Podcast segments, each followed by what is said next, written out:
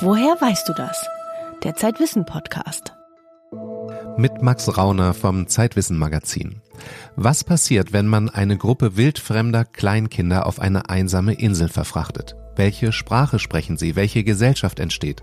So ein Experiment ist natürlich zu Recht verboten, aber Wissenschaftler haben einen Weg gefunden, diese Fragen trotzdem zu beantworten. Mehr dazu gleich. Außerdem haben wir die Entwickler von Videospielen in Deutschland besucht und mit ihnen darüber diskutiert, wann Games die bessere Erzählform sind im Vergleich zu Romanen und Fernsehserien. Und wir stellen ihnen ein paar geniale Ideen für eine bessere Welt vor. Unsere Hörerinnen und Hörer können eine Probeausgabe des aktuellen ZEIT Wissen-Magazins gratis bestellen unter www.zeit.de slash wissen-podcast. Was passiert, wenn man eine Gruppe Kinder, die sich nicht kennen, auf einer Insel aussetzen würde? Das ist das Thema eines berühmten Romans Herr der Fliegen. Aber es ist auch ein Gedankenexperiment, das die Wissenschaft fasziniert. The ideal thing you would do if you were a mad scientist who wanted to do an experiment to test this idea is you would take a group of people who were babies and you would strand them on some faraway island and, and feed them and somehow magically have them be raised. Die große Frage dahinter ist, wie das gesellschaftliche Zusammenleben sich entwickelt, wenn kulturelle Einflüsse und Erziehung keine Rolle spielen und nur unser evolutionäres Erbe das Verhalten prägt. And then come back and see what kind of society did they make. Was für soziale Strukturen, was für Hierarchien würden sich herausbilden? Would they have friendship? Would they have love? Would they have mild hierarchy? Would they have teaching? Das ist Nicholas Christakis, ein Evolutionssoziologe von der Yale Universität, ein Professor, der Freundschaftsnetzwerke erforscht. Und mit dem wir für unsere vorletzte Podcast-Folge schon mal über Liebe auf den ersten Blick gesprochen haben. Christakis Kernthese ist, dass die Evolution den Menschen zu einem sozialen, kooperativen Wesen gemacht hat. Das heißt, wenn du im Urlaub auf einem anderen Kontinent auf einen wildfremden Menschen triffst und nach dem Weg fragst, dann ist die Wahrscheinlichkeit groß, dass er dir nicht den Kopf einschlägt, sondern weiterhilft. Und das ist im Tierreich absolut keine Selbstverständlichkeit. Bei mir im Büro ist Lisa Hertwig vom ZEIT Wissen-Magazin. Dieses Experiment, Lisa, Babys auf einer Insel auszusetzen, das hat die Ethikkommission der Yale University hoffentlich abgelehnt. Christakis hat es natürlich nie vorgeschlagen. Es ist nur ein gruselig faszinierendes Gedankenexperiment. But of course you can't do such a real experiment. It's it's it's unethical and and dangerous and and uh, you know, unacceptable. And it's been called the forbidden experiment. Christakis hat aber einen anderen Weg gefunden, möglichst ursprüngliche menschliche Gemeinschaften zu erforschen. Statt nämlich Säuglinge auf einer Insel auszusetzen, beschaffte er sich die Aufzeichnungen von Schiffbrüchigen. You know, groups of people who are stranded on an island, and I and I look at all the records of about nine thousand shipwrecks between fifteen hundred and nineteen hundred during the period of the European exploration of the world. Als Kolumbus und seine Nachfahren um die Welt segelten, ging halt häufiger mal was schief. Aber gut für die Forscher, dass dabei noch jemand das Logbuch weitergeführt hat. And I found twenty cases of shipwrecks involving at least nineteen people that were stranded for at least two months. And I get all available written records about these shipwrecks and all archaeological excavations, for example. And what I find is that many of these shipwrecks, especially the successful ones, organize themselves in keeping with the social suite. Social Suite heißt übersetzt so etwas wie unsere soziale Grundausstattung. Und damit meint Christakis acht universelle Eigenschaften, die alle Menschen gemein haben. My proposed list is this list of eight features, which are which are evolutionarily shaped, which are seen universally and which play a role in how we live together. Identity, love, friendship, social networks, cooperation, in-group bias, the fact that we prefer the company of people in our own group, um, mild hierarchy and teaching. This is what I call the social suite. Liebe, Freundschaft, Kooperation. Ich finde es jetzt nicht so überraschend, Lisa, dass Schiffbrüchige zusammenarbeiten, um am Ende nicht dazustehen wie Robinson Crusoe. Das Verhalten der Schiffbrüchigen ist nur eines von vielen Argumenten, mit denen das Team von Christakis seine Thesen untermauert. In einem anderen Projekt haben die Forscher zum Beispiel eine sehr ursprünglich lebende ethnische Gruppe im Norden von Tansania befragt, die Hadza. There are only about a thousand of them left. They sleep out under the stars. They have no material possessions to speak of. They hunt and they gather for their food. Die leben im Prinzip noch wie Jäger und Sammler. Und die Idee der Forscher ist, dass die Hadza tatsächlich Einblick geben in die Ursprünge der Menschheit. Es ist wie eine Zeitreise. We made a photographic census of all living adult Hadza, so we had little pictures. We printed these pictures like passport photos on big posters, and Corinne Apicella, my postdoc, went into the field, into Hadza land, and found every Hadza she could and asked them to say who are their friends. Die Forscher fanden dieselben Freundschaftsnetzwerke und soziale Strukturen, wie man sie etwa in New York oder Berlin finden würde. Zum Beispiel waren Freunde von einer Person auch untereinander befreundet. And what I'm telling you is, is that you can go around the world and pretty much friendship is the same. The network structure is the same. Actually, there are some deep and fundamental universals that in fact there's basically only one way to be social. Und das sind eben diese acht Eigenschaften. Kooperation, Liebe, Freundschaft, Teaching, also anderen etwas beibringen und so weiter. Nun ist es ja kein Geheimnis, dass Menschen auch ziemlich gemein sein können. Folter, Krieg, Hass, Nazis. Was sagt er denn dazu? Ja, das weiß Christakis natürlich auch. Dazu gibt's auch eine Menge Forschung. Zum Beispiel gibt es dieses faszinierende Experiment, bei dem man Kleinkinder in zwei Gruppen teilt und ihnen verschiedenfarbige T-Shirts anzieht. You can take a look a bunch of toddlers, little babies, and you randomly assign them to have blue or yellow T-Shirts. They know that they can understand that they didn't do anything to earn these T-Shirts. And from the moment you assign them those T-Shirts, suddenly they don't like the other group. You know, the other group of children should be punished. You know, and uh, shouldn't get any toys. And those other children are bad children. Diese Tatsache will er auch gar nicht wegdiskutieren, aber eine der acht sozialen Grundeigenschaften ist ja auch In-Group Bias, also die Bevorzugung der eigenen Gruppe. So this is a fundamental part of our nature, but it's very depressing to me because why couldn't we just have evolved the desire to love our own group and then again just feel neutral? You know, why do we have to hate the other group? You know, why do we have to send them to the gas chamber? We don't have to do that. We could just say, ah, you know, maybe even we like, we admire them for their qualities. Eh, they have nice qualities. Wir könnten uns einfach alle lieb haben, aber stattdessen gibt es Xenophobie und Diskriminierung aller Art. Die Forschung hat auch dazu ein paar Theorien, die wir jetzt hier nicht alle diskutieren können. Und man muss auch sagen, dass die Wissenschaft noch nicht alle Rätsel gelöst hat. Zum Beispiel haben wir Christakis noch gefragt, ob er das Phänomen Donald Trump erklären könnte. No, no, no, no, no, I don't think so. No. Warum Nicholas Christakis dennoch fest an das Gute im Menschen glaubt, das lesen Sie im ausführlichen Gespräch mit ihm im aktuellen Zeitwissen-Magazin. Und wenn Sie wissen wollen, unter welchen widrigen Umständen er seine Frau kennengelernt hat, dann hören Sie unsere Podcast-Folge Gibt es Liebe auf den ersten Blick vom November.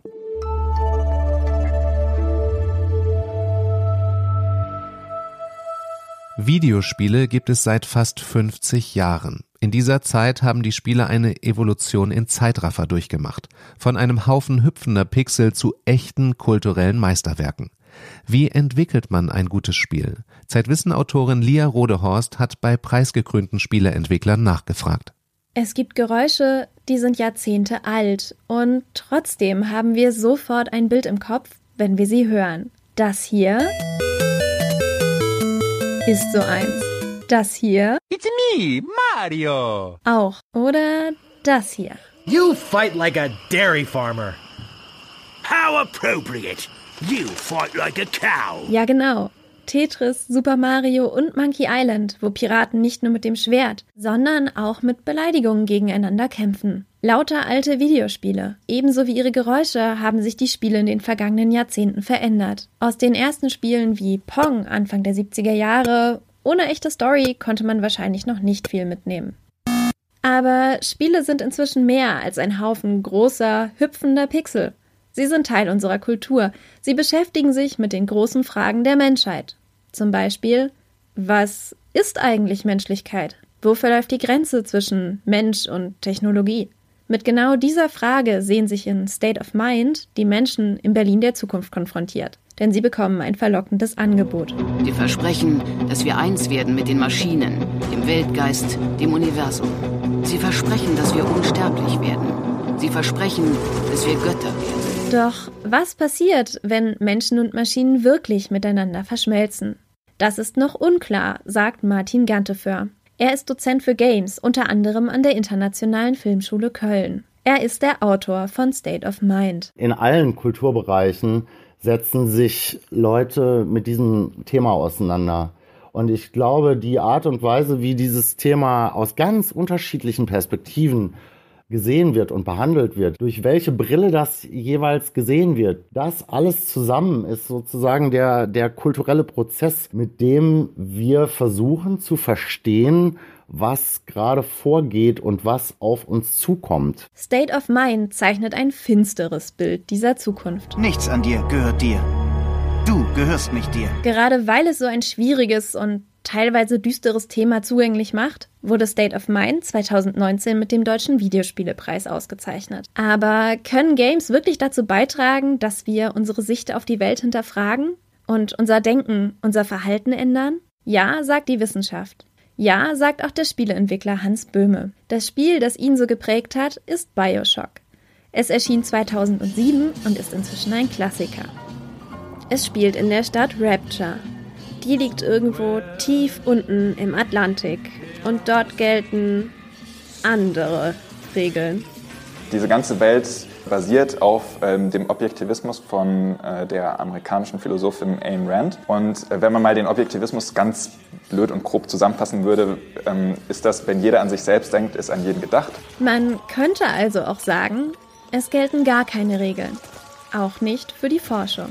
Und ich hatte tatsächlich, als ich das damals gespielt hatte, ähm, selbst auch so eine Einstellung. Also ich fand irgendwie, diese ganzen Regulationen fand ich blöd und man sollte doch viel mehr Freiheiten haben. Für Hans wirkte Rapture deswegen anfangs wie das Paradies. Ich bin in dieser Unterwasserwelt angekommen und war erstmal total fasziniert, weil mich das wirklich abgeholt hat. Doch dann erkennt er, die vollkommene individuelle Freiheit endete im Bürgerkrieg, außer Kontrolle geratener Genmanipulation und einer fast vollständigen Zerstörung der Stadt. Und das war für mich total interessant und ich habe mir auch tatsächlich die Augen ein bisschen geöffnet und ähm, mich viel darüber nachdenken lassen. Und heute habe ich eine ähm, viel differenziertere Meinung. Aber wie entsteht ein gutes Spiel, das so viel mehr ist als nur Gedaddel? Damit kennt sich auch Spieleentwickler Markus Bäumer aus. Er und zwei Kollegen haben Unforeseen Incidents entwickelt. In dem Spiel kursiert eine mysteriöse Krankheit in einer Kleinstadt. R H C-Notrufzentrale, welche Art Notfall liegt vor? Ich heiße Harper Pendrell. Ich habe gerade eine junge Frau gefunden. Sie scheint sehr krank zu sein. Überall ist Blut. Ich, ich glaube, sie hat das Yelltown Fieber. Harper Pendrell macht sich auf die Suche nach einer Heilung für das Yelltown Fieber. Stattdessen findet er eine Verschwörung. Warum erzählen Sie mir nicht, was hier los ist? Warum sollte ich? Ich habe keine Ahnung, was hier passiert. Und um jemanden zu hintergehen, bin ich zu blöd. Sie können mir vertrauen. Die grobe Geschichte um das Yelltown-Fieber stand. Dann musste Autor Markus sich entscheiden. Sollte es ein Film werden, ein Buch oder ein Theaterstück? Ganz bewusst entschied er sich für das Medium Game. Dinge, die viele Leute erleben, aber wenig drüber sprechen, ähm, sind in einem Medium, das so interaktiv ist, so immersiv ist, dass die Leute so tief erreichen kann, glaube ich, sehr gut aufgehoben. Denn auch im preisgekrönten Unforeseen Incidents geht es um ein großes Thema. Wann ist die richtige Zeit für einen Neuanfang? Und wie kann ein Feigling den Mut dafür finden? Auf der Suche nach Antworten erkundet Harper Pendrell seine Umgebung. Was bei, bei Spielen halt ganz krass sein kann, ist die Atmosphäre, die man erstellen kann. Man kann, kann ja die Leute in die Spiele reinschmeißen und dann kann man im Spiel rumlaufen und sich umgucken und das Ganze erkunden, ganz, ganz viel. Und das fehlt halt öfter mal in Filmen und Büchern. Genau, diese Interaktivität unterscheidet das Erzählen im Spiel von dem in einem Roman. Martin, Dozent und selbst Autor, beschreibt seine Erfahrungen so. Du kannst selber Entscheidungen treffen, wo du hingehst, mit wem du redest, was du machst, was du ignorierst. Trotzdem möchten wir, dass essentielle Bestandteile dessen, was wir erzählen wollen, jetzt aber da sind. Wenn ich mir einen Film ansehe, dann kommt nun mal die nächste Szene und die kommt in hundert Jahren genauso an genau derselben Stelle. Wir geben den Leuten dann in den Games eher Räume. Wir versuchen, sie zu leiten, aber nicht anzuketten. Natürlich braucht jedes Spiel, wie jeder Film auch, eine überzeugende Optik und einen guten Klang. Beim Gewinner in der Kategorie Bestes deutsches Spiel und Beste Inszenierung entstand die Optik durch ein für Games ungewöhnliches Verfahren. Wie für einen Film hat das Team ein vollständiges Set für das Spiel Trüberbrook gebaut. Im Miniaturformat. Wir haben hier zum Beispiel ein Modell, das ist ein kleiner Kiosk, der steht im Spiel an einem See. Florian Köhne hat wie Hans Böhme auch an Trüberbrook mitgearbeitet. Wenn er den Deckel des Modellkiosks abhebt, werden die Details des Innenlebens sichtbar. Eine kleine Eistruhe, die sich in dem Kiosk versteckt. Diese Eistruhe war ursprünglich mal ein Kaugummispender. Ich setze jetzt das Dach wieder auf den Kiosk drauf. Ähm, der fällt hier leider schon ein bisschen auseinander. denn das Modell hat schon viel gesehen. Die Frau hinter der Theke genau dieses Kiosks ist die erste, die den Hauptcharakter Tenhauser in der deutschen Provinz der neunzehnhundertsechziger begrüßt. Herr Tenhauser? Treten Sie näher! Woher kennen Sie denn meinen Namen? Ja, ist ein kleiner Ort. Doch auch wenn das kleine Trüberbrook auf den ersten Blick aussieht wie die typische Provinz, etwas ist hier anders. Stell es dir vor wie einen Riss, eine Art Kreuzung in der Raumzeit. Die Welt um dich herum, ihre Umrisse werden irgendwie verdreht oder verbogen. Also macht der Physiker Tenhauser sich auf die Suche nach dem Zeitriss. Dabei stellt er sich einer wichtigen Frage, die auch durch die besondere Optik des Spiels unterstützt wird. Was ist Heimat? Ist Heimat ein Ort? Ist Heimat die Menschen, die einen Ort ausmachen? Ist das ein Gefühl? Wie diese Autoren und ihre Spiele zeigen, die deutsche Gameszene ist vielfältig. Doch schlechte Förderung macht Entwicklungsteams das Leben schwer. Auch wenn es einige mittlere und sogar wenige große Spielefirmen in Deutschland gibt, Blockbuster entstehen hier nicht. Schade. Aber auch Indie-Games haben ihren Charme. Oder, wie Florian es ausdrückt: Dieselbe Frage wäre ja, warum sollte man nur Filme aus dem Marvel-Universe gucken, wenn man nicht auch irgendwie einen schönen Autorenfilm im Kino um die Ecke gucken kann? Lia Rodehorst über Game-Entwicklung in Deutschland. Wenn Sie Lust bekommen haben, eines der Videospiele näher kennenzulernen, sie sind auf der Spieleplattform Steam erhältlich.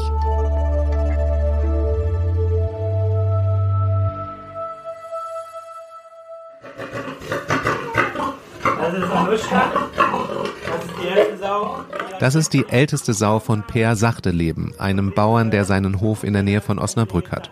Und der ist einer von neun Nominierten für den ZEIT WISSEN-Preis Mut zur Nachhaltigkeit. Meine Kollegin Hella Kemper vom ZEIT WISSEN-Magazin war im Schweinestall zu Besuch und sitzt jetzt bei mir im Büro. Hella, was macht dieser Bauer anders? Ja, Per Sachteleben ist erstmal ein sehr junger Bauer. Er ist gerade mal sechsundzwanzig Jahre alt, seine Frau Anna ist siebenundzwanzig Jahre alt und sie haben einen einjährigen Sohn. Sie stehen also ganz am Anfang und sie wollen eine Landwirtschaft betreiben, die als, sich als Kreislaufwirtschaft versteht. Alles, was der Hof erzeugt, wollen sie nutzen. Keine Ressource verschwenden. Und dafür hat Per Sachteleben das Schweinemobil erfunden. Hm, klingt beweglich, also ist ein beweglicher Schweinestall. Genau, eine Art Wohnmobil für Schweine, könnte man auch sagen. Es ist äh, fünfzehn Quadratmeter groß, fünf mal drei Meter. fünfzehn Mast Schweine, was in dem Fall aber ja ist, die Sau ferkelt ja hier drin ab. Danach nehme ich die Sau ja wieder raus und pack sie, also acht Wochen Säugezeit haben wir hier, und dann geht das raus wieder zu den anderen Sauen in die Gruppe. Das Schweinemobil steht auf vier Rädern und man kann es an jeden Trecker anhängen und dann alle paar Wochen von einem Feld zum nächsten ziehen. Per Sachteleben hat von diesen Schweinemobilen elf und er stellt sie ab und die Schweine können dann raus aus dem Mobil über eine Rampe auf die Wiese. Also sie haben mehr Auslauf als in einem konventionellen Betrieb. Naja, erstmal haben sie überhaupt Auslauf, denn die meisten Schweine in Deutschland, die, die bleiben immer im Stall, die kennen überhaupt keine Wiese. Und äh, durch dieses Mobil haben die Schweine auch mehr Platz im Stall, sie haben weniger Stress dadurch und auch weniger Krankheitskeime. Sie leben einfach gesünder. Ein großer Vorteil ist auch, dass sie mehr Platz haben, dass die Sauen, wenn sie geferkelt haben, ihre Ferkel nicht aus Versehen erdrücken. Ja, guck mal, jetzt sieht man ja, wie, wie entspannt die sich hinlegt, ne? Wenn das, dann legt sie sich auch vorsichtig ab und da passiert dann nichts. Dadurch, dass Per Sachteleben mit seinen Schweinen fortwährend umzieht, werden immer wieder Flächen frei, auf denen er im Wechsel Getreide und Grünfutter anbaut und eben seine Schweine hält. Das ist gut für die Bodenqualität und Per Sachteleben muss weder Gülle noch Mist auf seinen Feldern ausbringen, weil die Schweine ja nicht in den Stall machen, sondern in eine Ecke aufs Feld. Da wächst dann Getreide drauf später. Genau. Durch diese Fruchtfolge produziert der Hof so wenig Gülle, dass Per Sachteleben sogar Gülle und Mist seiner Nachbarn auf seinen Feldern ausbringen kann. Aber geschlachtet werden die Schweine am Ende doch noch, ja? Ja, das ist ja die Idee, dass sie komplett verwertet werden mit Haut, Knochen und Haaren. Schlachten ist dann der nächste Schritt, weil das ist äh, von der Auflagen her äh, nochmal aufwendiger. Und Auflagen heißt einfach teurer und Geld ist so ein knappes Gut. Per Sachteleben sieht seinen Hof als System. Also beispielsweise baut er jetzt Knicks an, das sind diese Büsche und Hecken am Rand der Felder, und sie verhindern Bodenerosion durch Wind und gleichzeitig bieten sie den Tieren, auch den Hühnern und Vögeln, Schutz und liefern natürlich dann noch äh, Früchte und auch Holz. So, wenn wir jetzt ein paar Streuobstwiesen hier drauf anlegen und eine große Streuobstwiese, dann noch ein paar schöne Hecken, wo die sich daran verstecken können, dann haben die Tiere einerseits das davon, die Natur und die Nützlinge haben natürlich auch eine ganze Menge was davon. So, und so kann man dann natürlich einen kleinen Betrieb, der mit vierunddreißig Hektar, wenn wir jetzt nur Weizen anbauen, gar nicht mal so viele Leute ernähren könnte. Wir können so viele Leute rundum versorgen und das ist eigentlich das Coole. Und das ist das, was wir so ein bisschen Äh, ideologisch gerne vorantreiben würden. Per Sachteleben ist einer von insgesamt neun Nominierten für den ZEIT WISSEN-Preis Mut zur Nachhaltigkeit. Und die Nominierten wollen wir Ihnen heute vorstellen. Wir haben auch vier Tickets für den ZEIT WISSEN-Kongress Mut zur Nachhaltigkeit zu verlosen, der am vierundzwanzigsten März in Hamburg stattfinden wird. Ich begrüße jetzt noch meine Kollegin Lisa Hertwig. Hella und Lisa, ihr beide habt ja alle neuen Initiativen und Personen kennengelernt, die für den Preis nominiert sind. Kann man dieses Jahr irgendeinen Trend, ein Oberthema erkennen, vielleicht durch die Fridays for Future Bewegung geprägt? Naja, Klimawandel ist natürlich immer ein großes Thema. Der Preis wird in den Kategorien Wissen, Handeln und Durchstarten verliehen. Und das Faszinierende daran finde ich eigentlich, dass es ganz klein, sozusagen beim Kaffeebecher und beim T-Shirt anfängt und dann äh, ganz große Dimensionen aufmacht, also bis hin zu ökologisch-ökonomischen Gesellschaftsentwürfen reicht. Ja, einen solchen liefert die Politökonomin Maya Göpel. Sie bildet eine Art Schnittstelle zwischen Politik, Ökologie und Ökonomie. Sie ist Generalsekretärin des Wissenschaftlichen Beirats der Bundesregierung globale Umweltveränderungen. Einfacher könnte man auch sagen, sie berät die Bundesregierung in Fragen der Nachhaltigkeit. Seit kurzem hat sie eine Professur an der Leuphana Universität in Lüneburg. Und sie sagt Folgendes. Wenn wir besser verstehen wollen, was eigentlich Wirtschaften im Einklang mit der Natur bedeuten könnte, dann ist es auch interessant, mal mit neuen Indikatoren drauf zu schauen. Zum Beispiel den Energy Return on Investment. Ähm, die Energie ist ja ein Stück weit die Währung der Natur. Und wenn wir dann zum Beispiel auf unsere Landwirtschaft schauen, dann merken wir, wir haben heute die ineffizienteste Landwirtschaft der Geschichte. Wir brauchen wahnsinnig viele Kilojoule, die wir vorne reinstecken, um dann Kilojoule zu produzieren, die die Menschen konsumieren. Das geht anders. Ja, Maya Göpel fordert vor allem, dass sich unsere Maßstäbe ändern müssen. Noch immer gilt das Bruttoinlandsprodukt als Messlatte für Wachstum und Wertschöpfung. Das B I P zeigt Wachstum an, ja, aber wir haben ja eigentlich eine Klimakrise, eine soziale Krise und eine Demokratiekrise. Ein wichtiges Bild aus der Aufklärung war ja ein Stück weit die Idee, dass die Menschen sich die Natur und damit die Erde untertan machen sollten. Und das hat eine bestimmte Form, mit dem Land umzugehen, mit sich gebracht, die uns heute nicht mehr besonders gut nach vorne hilft. Es geht ja jetzt wirklich darum anzuerkennen, was für ein biologisches Wunderwerk das eigentlich ist, was wir geerbt haben und wie wir uns treuhänderisch damit verhalten können, sodass es eben möglichst langfristig uns auch erhalten bleibt. Maya Göpels These ist, im zwanzigsten Jahrhundert haben wir alles in Geld gemessen. Alles verschwand hinter finanziellen Maßstäben und dem Primat des Konsums. Jetzt im einundzwanzigsten Jahrhundert müssen wir andere Messgrößen finden, solche wie Umweltverbrauch oder Familienfreundlichkeit. Wir müssen Produktivität neu definieren, also vor allem die soziale und ökologische Wertschöpfung. Sie sagt, Wettbewerbsfähigkeit bedeutet nicht mehr, welches Land produziert die billigsten Sachen, sondern wie ermöglichen wir eine hohe Lebensqualität bei geringstmöglichem Fußabdruck. Eine große Herausforderung heute sehe ich auch darin, dass es kaum möglich ist, die tieferen Treiber und strukturellen Entwicklungen von der heutigen Wirtschaft einfach sachlich zu beschreiben, ohne dass einem sofort so Label aufgedrückt werden, die eigentlich ideologisch motiviert sind. Und das ist ja eigentlich die Rolle von Wissenschaft, möglichst nüchtern die Abläufe und die Dynamiken auf den Tisch zu legen, damit die Gesellschaft dann eben normativ entscheiden kann, welche sie davon verändern möchte und in welche Richtung. So, wir kommen jetzt mal vom Großen zum Kleinen und reden über Resista, Lisa, eine Firma, die Holzmöbel durch etwas ziemlich Verrücktes ersetzen möchte. Genau, denn das Material von Resista besteht aus sechzig Prozent Reishülsen. Die fallen bei der Reisernte an und in Taufkirchen bei München habe ich Ben Duner getroffen, der Resista gegründet hat. Einen Ersatzstoff zu finden, der hauptsächlich aus dem Abfallprodukt besteht, nämlich aus der Reishülse und daraus ein, ein Produkt macht, das man verarbeiten kann wie Holz, das aussieht wie Holz, das sich anfühlt wie Holz, nur viel bessere Eigenschaften hat. Lisa, du hast ja hier auch eine kleine Platte mitgebracht. Wenn man darüber streicht, fühlt sich etwas rau an, ja, ähnlich wie Holz, und auch das Geräusch ist ja auch so ähnlich wie Holz. Resista ist Holz tatsächlich sehr ähnlich, hat aber auch Eigenschaften von Kunststoff. Es ist nämlich für den Außenbereich am besten geeignet, weil das Material wasserfest ist und gefühlt ewig haltbar. Außerdem kann es am Ende sogar recycelt werden. Wie kommt so etwas bei den Kunden an? Ich könnte mir vorstellen, Möbel aus Reishülsen, dass das erstmal nicht so sexy ist. Naja, vielleicht hast du tatsächlich sogar schon mal auf Möbeln von Resista gesessen, ohne das zu merken, weil das vielleicht gar nicht unbedingt auffällt, eben durch die große Ähnlichkeit zu Holz. Aber es stimmt schon, wenn du einen neuen Stoff erfunden hast, musst du natürlich erstmal die Leute davon überzeugen, sich das auch anzuschaffen. Lisa, du hast noch eine andere Firma besucht, die für den ZEIT WISSEN-Nachhaltigkeitspreis nominiert ist. Es geht um Kaffeebecher. Genau, das Unternehmen bzw. das Startup heißt ReCup und ich habe einen der Gründer, Florian Pachali, in München getroffen. Die Idee hinter ReCup ist ganz einfach. Wir wollen die Einwegbecher für Coffee to go abschaffen und das machen wir mit einem Pfandbecher, dem ReCup. Diesen Becher habt ihr vielleicht sogar schon mal gesehen. Den gibt's in drei verschiedenen Größen und in den Farben Mintgrün und Hellbraun. Und mittlerweile gibt es sogar solche Städte-Editionen, wo man dann die Skylines von Berlin oder Hamburg oder Köln sehen könnte. Da müssen sich allerdings die SammlerInnen dann etwas zurückhalten, denn die Becher sind Teil eines deutschlandweiten Netzwerks und funktionieren nur dann gut, wenn sie in das Pfandsystem zurückgegeben werden können. Und damit der Becher ein langes Leben in diesem Kreislaufsystem hat, muss er natürlich gewisse Bedingungen erfüllen. Er muss leicht sein, einfach weil wir ziemlich große Mengen dann immer an die Cafés verschicken.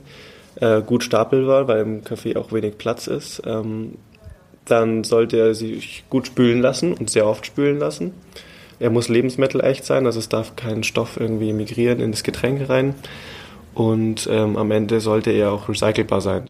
ReCup ist in der Kategorie Durchstarten für den Nachhaltigkeitspreis nominiert. In der Kategorie Handeln ist die hanseatische Materialverwaltung mit dabei.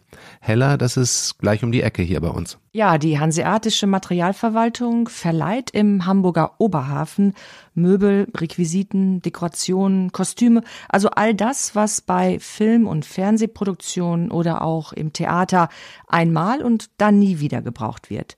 Es ist ein gemeinnütziges Depot, wo manchmal auch ganze Haushalte abgegeben werden. Und so kannst du dort dann Schaufensterpuppen, alte Sessel, falsche Steine oder auch so skurrile Sachen wie Krokodilattrappen äh, ausleihen und mieten. Dann haben wir noch Nominierte, die sich für Klimapolitik engagieren. Das ist zum Beispiel der Hamburger Klimakongress, der von und für SchülerInnen organisiert wird. Das heißt, einmal im Jahr setzen sich Jugendliche einen Tag lang mit einem Umweltthema auseinander. Praxisnah, konkret und von WissenschaftlerInnen unterstützt. Es gibt dann wissenschaftliche Vorträge, Laborführungen, aber vor allem auch Workshops, alles außerhalb des Klassenzimmers, was für die Jugendlichen natürlich besonders attraktiv ist. Dann ist noch eine Influencerin nominiert, die assoziiere ich ja erstmal mit Shopping und äh, Haul-Videos. Ja, in erster Linie vielleicht schon, aber das, was Madeleine Alizadeh macht, ist viel mehr als nur ein paar hübsche Bilder auf Instagram zu posten.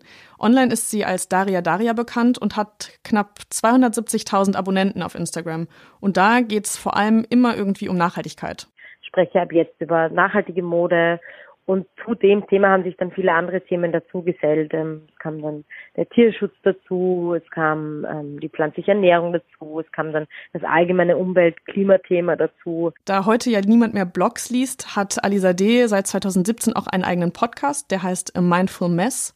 Und im selben Jahr hat sie auch ihr Modelabel gegründet, Daria D. Und das produziert ökologische und faire Kleidung in Portugal. Die Kleidung ist aus Biobaumwolle hergestellt und ein bisschen Elastan ist aber auch drin, weil du sonst nach der ersten Wäsche statt eines T-Shirts einen Kartoffelsack anziehen musst. Deshalb hat Alizadeh nach einer Öko-Variante gesucht und mit einem Bioelastan tatsächlich auch eins gefunden. Das ist Roika, ein Garn, das sich in der Umwelt abbaut, ohne schädliche Substanzen abzusetzen. Und so wie alles andere auch ist es natürlich vegan und die Knöpfe sind zum Beispiel aus Nüssen. Okay, warum hat Alizadeh zweihundertsiebzigtausend Follower auf Instagram und ZEIT WISSEN nur sechstausend? Also Alizadeh ist vielleicht ziemlich typisch für ihre Generation, die ja bekanntlich viel auf Instagram unterwegs ist. Sie ist dreißig Jahre alt und setzt sich vor allem für soziale und nachhaltige Zwecke ein. Sie verkörpert diese Haltung und dieses Mindset auch meiner Generation, weil ich bin fünfundzwanzig und finde das ziemlich gut, dass sich Alizadeh für etwas einsetzt, das in ihrem eigenen Leben, aber auch in dem großen ganzen Kontext wichtig ist, nämlich für die Erde und für ein nachhaltiges Leben. Neun Menschen und Initiativen sind nominiert für den ZEIT WISSEN-Preis, jetzt fehlen noch zwei. Welche sind das? Ja, das ist einmal Share. Die setzen sich für soziale Nachhaltigkeit ein. Sie haben mit drei Produkten angefangen, die du bei D M beispielsweise oder auch Rewe kaufen kannst. Und ein Teil des Preises wird gespendet. Ein Nussriegel spendet beispielsweise eine Portion Essen oder die Seife von Share spendet ein Stück Seife. Und jede Flasche Wasser unterstützt beispielsweise den Bau von Brunnen in Kambodscha. Außerdem wurde noch der Gründer der Bürgeraktiengesellschaft Regionalwert nominiert. Wenn du von den Aktien kaufst, das sind Aktien, die nicht an der Börse gehandelt werden, dann unterstützt du damit Unternehmen und Höfe, die sehr umweltfreundlich und sozial ausgerichtet sind. Der ZEIT-Wissen-Preis Mut zur Nachhaltigkeit wird am vierundzwanzigsten März in Hamburg verliehen, zum achten Mal im Rahmen eines Kongresses. Initiatoren sind die Initiative Mut zur Nachhaltigkeit, die Aurubis A G und ZEIT Wissen. Wenn Sie teilnehmen möchten, dann schicken Sie uns bis zum siebten Februar eine Mail an redaktion at zeit dash wissen punkt de. Wir haben vier Karten für Podcast-Hörerinnen und Hörer reserviert. Mehr Infos zu dem Kongress und den Nominierten finden Sie auf der Seite zeit punkt de slash N H P, N H P wie Nachhaltigkeitspreis. Das war der ZEIT Wissen Podcast. Wir hören uns wieder am dritten Sonntag im Februar.